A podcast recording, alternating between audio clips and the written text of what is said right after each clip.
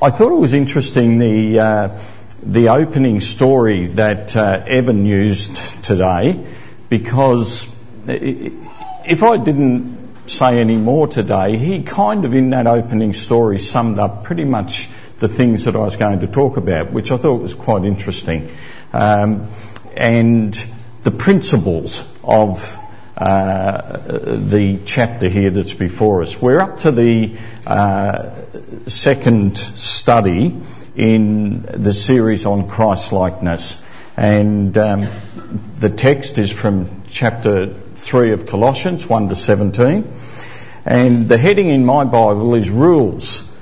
Rules for holy living. It's exciting, Chris, isn't it? Rules, more rules. I'm sure you get excited when people say they've got some rules for you. And if I was to start today with um, with a whole lot of do's and don'ts, uh, I don't think that it would invoke much of a response f- from you on your journey to Christ likeness. And I suspect, uh, I don't think that it would. Uh, you don't need me to expand on verses 5 to 10. You look at them as we sit and talk because you already know that those things are wrong for a Christian. So I could talk about them, but the truth is most of you have been on the journey for a long time, so you already know what's right and wrong. That's probably not all that helpful to dig down too deeply into those things this morning. There are things that belong to the old fleshly nature sexual immorality, uh, impurity, lust, evil desires, and greed, which is idolatry. Uh, and verse 8 says that we must rid ourselves of such things as anger and rage and malice and slander and filthy language. Then there's a, a much more uh, positive list in verses 12 and 13. Uh, that we should clothe ourselves daily with compassion, kindness, humility, gentleness, patience and forgiveness. Now we could spend the whole morning with a dictionary examining what those words mean um, and what those phrases mean. Or we could get even more excited, Graham. We could get a thesaurus or whatever they call it out. And I could find 10 other words that describe those things. But I wonder really whether that would be all that helpful for you. Would it help you to be more Christ-like? Or might it just beat you up? Make you feel somewhat guilty that you haven't quite reached the standard, even though you've been on the journey for a long time. And maybe it would point out to you how far short of the mark that you might have fallen. I telling you, lecturing you, shaming you, uh, won't lead to any lasting change. If telling you to change worked, you would have already done it. Because I'm sure you've been told many times in the past, and I'm sure this passage is not new to you. No, telling people to change uh, doesn't work. Only the Holy Spirit brings about anything of lasting change in the life of a Christian. Christ likeness is the goal. You have to want it here in the heart, not, not in the head. So all of the, all of the information that you might have conveyed to you about what's right and wrong won't have much of an effect on your life unless it's here in the heart. Um, I want to think about those things today. So uh, I want to look at some of the bigger issues here that and some strategies that might help us on our journey towards Christ likeness because that's what the series over the next few weeks is all about, helping us to be more Christ like. Rules. Generally we don't like them, we feel restricted by them, and nobody's a fan of having to follow rules. Brian, there's not too much fun about having to do that, is there? But that's life. Sometimes they're good for us, but uh, most of the time we're not too keen about them. I don't know what you did over the summer, but uh, I'm sure some of you would have watched the tennis. And uh, time and time again, the commentators referred to the coaching team of the person who was playing. There was always in that coaching team a mind coach. Well, what's the definition of a mind coach? And I looked it up and it says this, a mindset coach, they are dedicated to rewiring an individual's mindset, allowing them to be the very best version of themselves and to unlock their full potential. Now maybe Nick Kyrgios had been listening to his mind coach because if you watched him, he was very entertaining and he was quite well behaved. I did see him break one racket and have a go once or twice at some people, but generally speaking, he was quite subdued to what he usually is. And he's a very good tennis player too. So what was the difference? Maybe the mindset coach.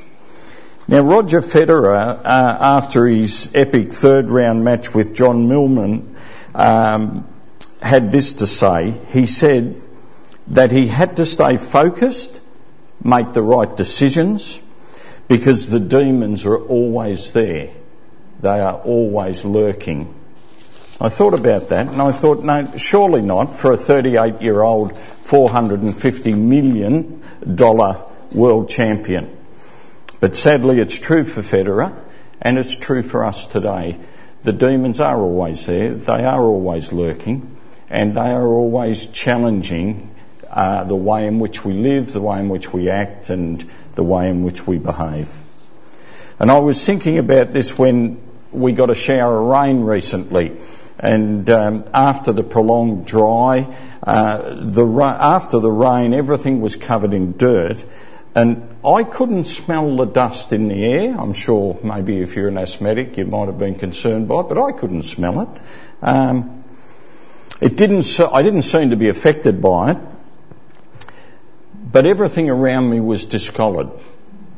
The ground was dirty, the houses were dirty, the car was dirty, not just dirty, dirty, dirty, you know, like it was staggering how much dust was in the air. And the same is true of our Christian walk as we journey towards Christ's likeness.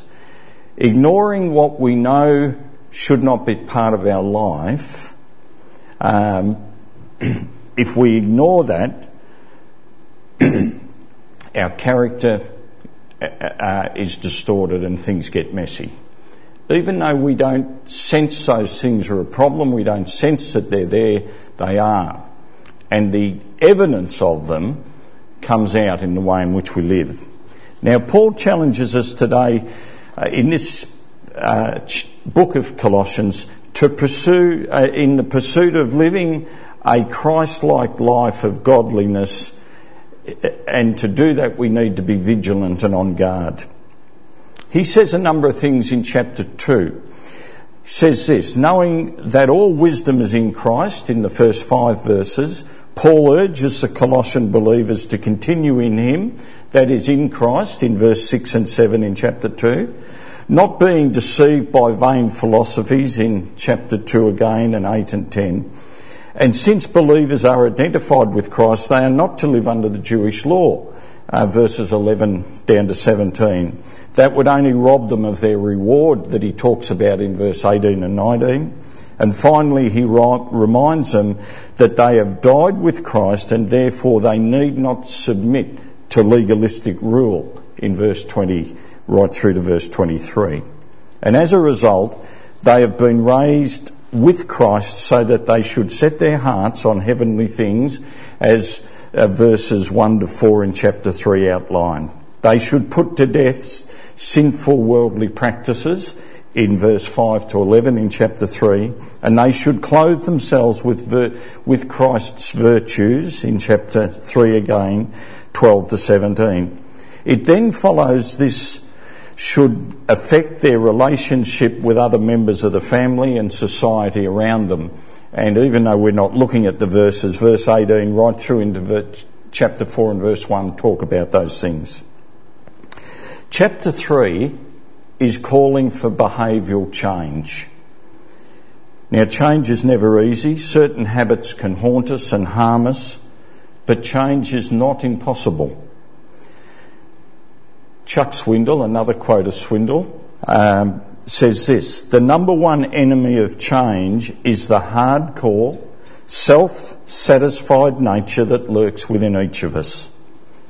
And like a spoiled child, it's been gratified and indulged for years. so it will not give up without a violent temper tantrum.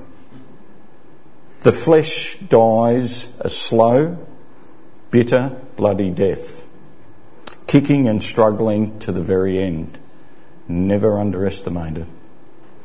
Putting off the clothes of the old self, the old habitual lifestyle, uh, will not be complete until we are determined to put on the new self, the new, fresh Christian lifestyle that Paul talks about in verses 9 and 10 change, real change, takes place slowly in first gear, not overdrive.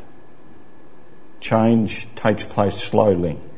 It's a first gear event. It's not fast, quick, and all over in a few seconds. My four wheel drive car has a low, low range in it. And in low, low range, you can do just about anything in terms of it'll get you through the mud, it'll get you up the steep inclines, it'll pull the stump out if you want to. And in that low, low range, it could eat Toyotas for breakfast. Um, but there's probably not too many Toyota drivers here, so that probably uh, is not relevant. Oh. But don't be discouraged. Change takes time sometimes a lifetime, but with the Holy Spirit, you will make progress. God did not give us His Word to satisfy our curiosity. He gave it to change our lives. He didn't give his, his Word just to satisfy our curiosity. He gave it so that it would change our lives. Today, will you ask yourself what specific changes could I consider need implementing in my life? Maybe it's an attitude towards someone else. Maybe it's an area of stubbornness in your life that needs addressing. Perhaps a deep seated habit that has hurt you and others for years and you've never done anything about it.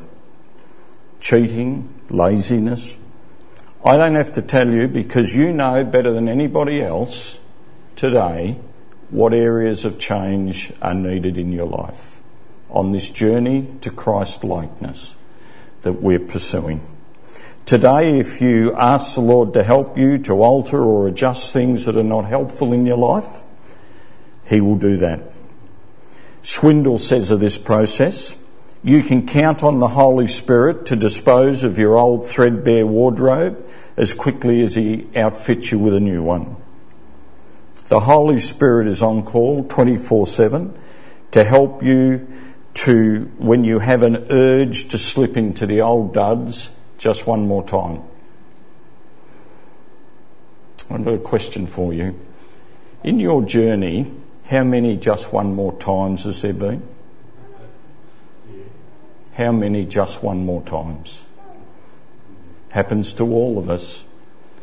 Probably far more than we're willing to admit or we would want people to know. Alistair Begg says, being a Christian is declaring that Jesus is Lord. Declaring that Jesus is Lord is a statement of fact, for he is Lord. Um, it is far more than an affirmation or a personal devotion. Jesus is Lord. His Lordship should not only affect our minds by teaching us what to believe, but it should affect our morals, changing the way in which we behave. The real test today of our submission to the Lord Jesus Christ is our obedience. Nothing more, nothing less. You want to be on the journey to Christ likeness? Jesus says, obey my commands. Nothing more, nothing less. John 14 verse 23, Jesus says, if anyone loves me, he will obey my teaching. Nothing optional here. This is the path to Christ likeness. The measure of our love for Jesus is found in our obedience to what he said and taught. Now in this chapter, chapter 3 and verse 1, it says that we have been raised with Christ. This is a true statement of fact, and it is true of every one of us here today, that we have been raised with Christ. And as God's children, just note this. Our sins have been forgiven, we have been adopted into His family, we have been given the status of sons and daughters, we have a new status and a new nature, we have a new address, we have been relocated, we have been raised with Christ, and that is why verse says, 1 says, set your hearts on things above where Christ is seated at the right hand of God. Now Paul says in verse 3 and 4, uh, our, our spiritual environment now is that we are what? Hidden, hidden with Christ in God. Hidden implies concealment and safety, invisibility and security. Secure and safe in Christ, who is in fact our very life. That is a good place to be. Secure and safe in Jesus. Now Romans 12 and verse 1 and 2 reminds us of this fact. It says, because we've been transformed by the renewing of our minds, we want to prepare ourselves for action in the place, uh, in, I am in a new place as a Christian, so I should prepare my mind for action. I should now have new priorities as a Christ follower. Verse 4 reminds us the prospect of the Christian is that Christ is indeed our very life. That's why Paul could say in Philippians 1 and 23, for me to live is Christ and to God to die is gain. Our confidence today is that we will live forever. When Christ, who is our life, appears, you are going to appear with him in glory. That's what this is telling us. With it, what is our confidence today? That we will live in eternity and that we will have new bodies. Christ is indeed our very life today. And in verse, uh, in John 14 verse 19, Jesus said he was going to where the world would not see him anymore. But when he appears in the rapture in 1 Thessalonians 4 verse 16 and 17, we are encouraged that believers will appear with him and be glorified in him. Our whole life, everything about our being is tied up with our relationship with Jesus and what he has done for us. This prospect should impact how we live and prepare for his coming. Christ should be the focus of our life and central to all that we do. Focusing on Christ is a great motivation for his coming. Paul says Christ is going to come and we should be prepared. And in verses 5 to 11, he gives us a list of things that we can only face in the power of the Holy Spirit. It's a battleground, not a walk in the park. Verse 5 calls us to put to death certain things and then he lists those things that we should work on. You can look at them yourself. Verse 3 says clearly that we have already died and our life is now in Christ. So in verse 5, then he, when he asks us to put to death, these things should be dead in our lives. We have died to sin in Christ. Sin no longer reigns over the Christian, no longer controls the Christian, no longer rules over the life of the Christian, according to what Paul is saying. Now, the older people here today uh, will remember Major Ian Thomas. I don't suspect the younger ones will remember him. Uh, but he was of the Capernwray Bible College fame, and he was a regular speaker at Belgrave Heights. Um, he had a particular theme when he spoke. He used to say that Christians should live their lives recognising that Christ is in you adequate for every situation. Have I got that right, Rob? Exactly. It didn't matter what message Thomas gave. Most of the, the, the, most of the theme would be around this fact that Christ in you as a Christian is adequate for each and every situation that you will ever in, ever meet. Uh, he would go on to say um, that the Christian should think in terms of vacating and Christ occupying. You vacate, he occupies. You vacate, he occupies. You vacate, he occupies, till you just get on one long vacation and Christ is in control. And that was, the, that was really the theme of what Major Ian Thomas would preach. Good principle. The Christian, uh, to be Christians, uh, we desperately need Jesus to come and invade our lives and the Holy Spirit to overwhelm us with His love and faithfulness. So to create within us a desire to do that which the Word of God calls us to do. Now Alistair Begg says of this journey for the Christian, at age 23, he thought by age 33 he would have it all worked out and he would have mastered his behaviour. He's a very famous preacher. At age 33, he thought that he might need just another decade to get his life under control. Then he said, now that I'm 53, I understand what Murray McCheyne, that Scottish minister at Dundee, said. He said, I have discovered that the seeds of every sin known to man dwells within my heart. And that's why the journey to Christ likeness is not easy. It's a challenge. Never underestimate the seriousness of sin. 1 Peter 5, 8 and 9 tells us, be self-controlled and alert, for your enemy the devil prowls around like a roaring lion, looking for someone to devour.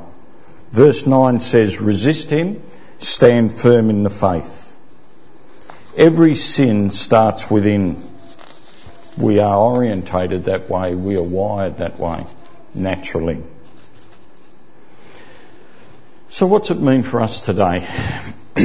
we could, as I said, look at all of those verses, we could extract different thoughts from them, we could look at why those practices that are negative there are not good for us. But the studies are to lead us towards a life of holiness and Christ-likeness, that we might, our, our lives might change for the better by reading and studying and sharing together the Word of God.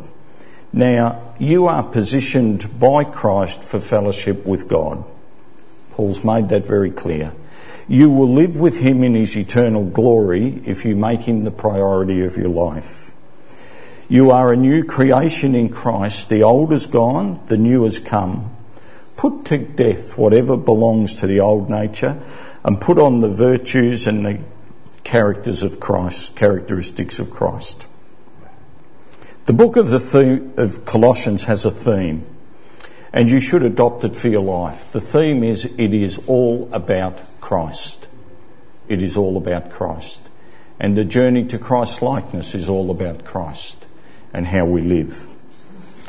So I have five things as we finish for you to uh, think about this week. Number one, what does the phrase you have been raised with Christ mean to you? What does the phrase you have been raised with Christ mean to you? What must you do or change to make Jesus the priority in your life? How should you acknowledge that you will, uh, uh, sorry, how should the knowledge that you will spend eternity with Christ in His glory impact how you live today? What aspects of the old nature do you battle with? And what could you do to encounter them, to deal with them? And lastly, think this week of how that you can live out what verse 17 says here. Whatever you do, let me read it to you. And whatever you do, whether in word or deed, do it all in the name of the Lord Jesus, giving thanks to God the Father through him. Christ likeness. It's easy to pick a study like this, nothing difficult about that. It's easy to say, but I can tell you it is, takes a lifetime to live out. It is difficult, but it is the best life. It's the life that we're called to live and to pursue. And Jesus says, if you love me, you will keep my commandments. And those other things will follow. The real key to Christ likeness is not how many studies we do on the subject. It's quite simple. It's whether we obey the Word of God and Jesus' commands. So I trust that you would think about those things this week. Thank you.